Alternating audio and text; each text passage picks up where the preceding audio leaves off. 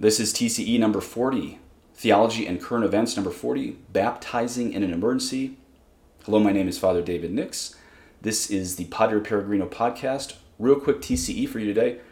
What happens if you come across an adult who's dying? What happens if you come across a baby who's dying? Can you baptize? We're going to talk about the practical side of it. Two quick notes before I show you this, the practical side of it that I want to talk about infants dying. This is a very unpopular opinion, but even the new Code of Canon Law holds that if you come across a dying baby and the baby's parents are, say, Jewish or Muslim and they're not around, you can still baptize that baby to get that baby to heaven. Again, it's very unpopular, but not only do the old codes of canon law hold to this, but even the new codes hold that if you come across a baby who is dying and the parents would not give consent, even if they're not there, you can still baptize that baby if it's dying.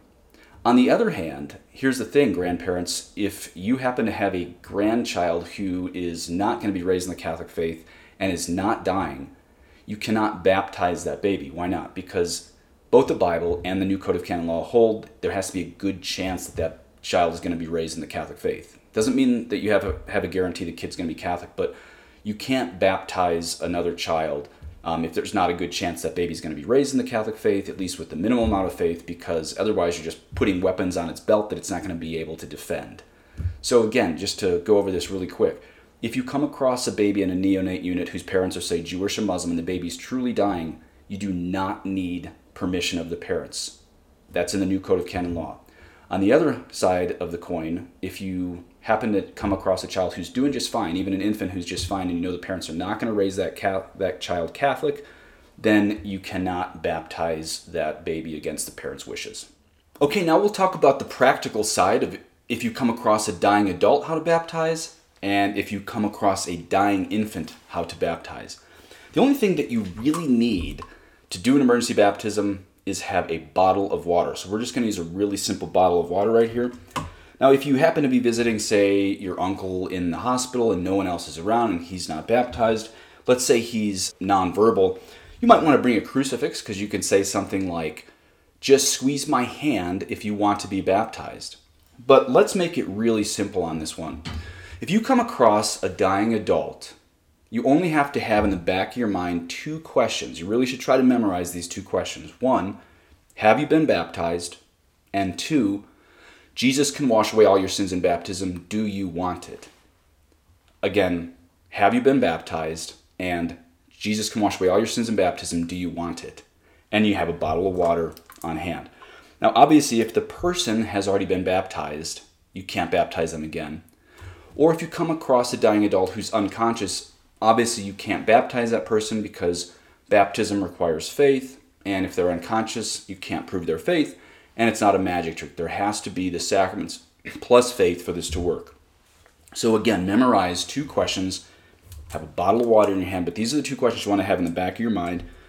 Have you been baptized? And Jesus can wash away all your sins in baptism. Do you want it? Now, let's say the person is conscious, dying, and has never been baptized, and then you say, Jesus can wash away all your sins in baptism. Do you want it? And they say yes. Here's what you do and you, all you have to remember is the name, I baptize you, and then three pours for the three persons of the Trinity. As I show you this, remember, it does have to touch the skin. It can also touch the hair. The water can touch the hair, but the skin, the water has to touch the skin on these three pours. So you gently take the person's head in your left hand if you're right handed, take the water in your right hand if you're right handed again, and then here's the three the three pours that you have to remember. Chris, and we'll just use the name Chris since it works for men and women. Chris, I baptize you in the name of the Father, and of the Son, and of the Holy Spirit. It can get on the hair, but it's also got to touch the skin. The water has to touch the skin at the three pours. I think the hardest thing for people to remember is that they have to have three pours at the three persons of the Trinity. Sounds complex, but practice it a couple times with a honeydew and should come to you pretty quickly. Bottled water is all you need for a lay person, even a non baptized person can actually do this as long as they do what the Catholic Church wants. So you come up upon a dying person, they haven't been baptized, they agree, they want their sins washed away, real simple. Chris, I baptize you in the name of the Father, and of the Son, and of the Holy Spirit. So the only difference for an infant from what we just talked about is the baby doesn't have to give consent because There is no obstacles up. So it's basically assumed if you come across a baby who is dying, you can baptize that baby. Your faith suffices. But if the parents are around, it's obviously better to get their consent. So what you do is you take the baby's head gently in your left hand if you're right handed. It's good to have a towel in this case because you're going to try to get most of the water to touch the forehead. It's okay if it gets on the skin, but the water certainly has to touch the forehead, the skin. Again, all you need is a bottle of water. And then it goes like this. Again, we'll use the name Chris because it works for boys and girls. Chris, I baptize you in the name of the Father and of the Son and of the Holy Spirit. And it's good to have a towel because the water's going to get in the baby's eyes, so you just wipe it off. But again, just remember three pours for the three persons of the Trinity. Chris, I baptize you in the name of the Father and of the Son and of the Holy Spirit. And one last scenario let's say you have a situation where maybe there's a car wreck or a burn victim, and you can only get to a part of their body that is not their head, maybe a baby in a neonate unit, all you can get to is the foot. I once had a uh, teenage burn patient, and the only part of his body that wasn't bandaged was his hand. And so I asked him, I told him, Jesus loves you, he wants to wash away all your sins. Squeeze or blink for a yes. And I thought I saw a blink. That was good enough since he was going to die, and he did die. But before he died, uh, he did give a little blink or a squeeze of the hand and all I had was access to his hand.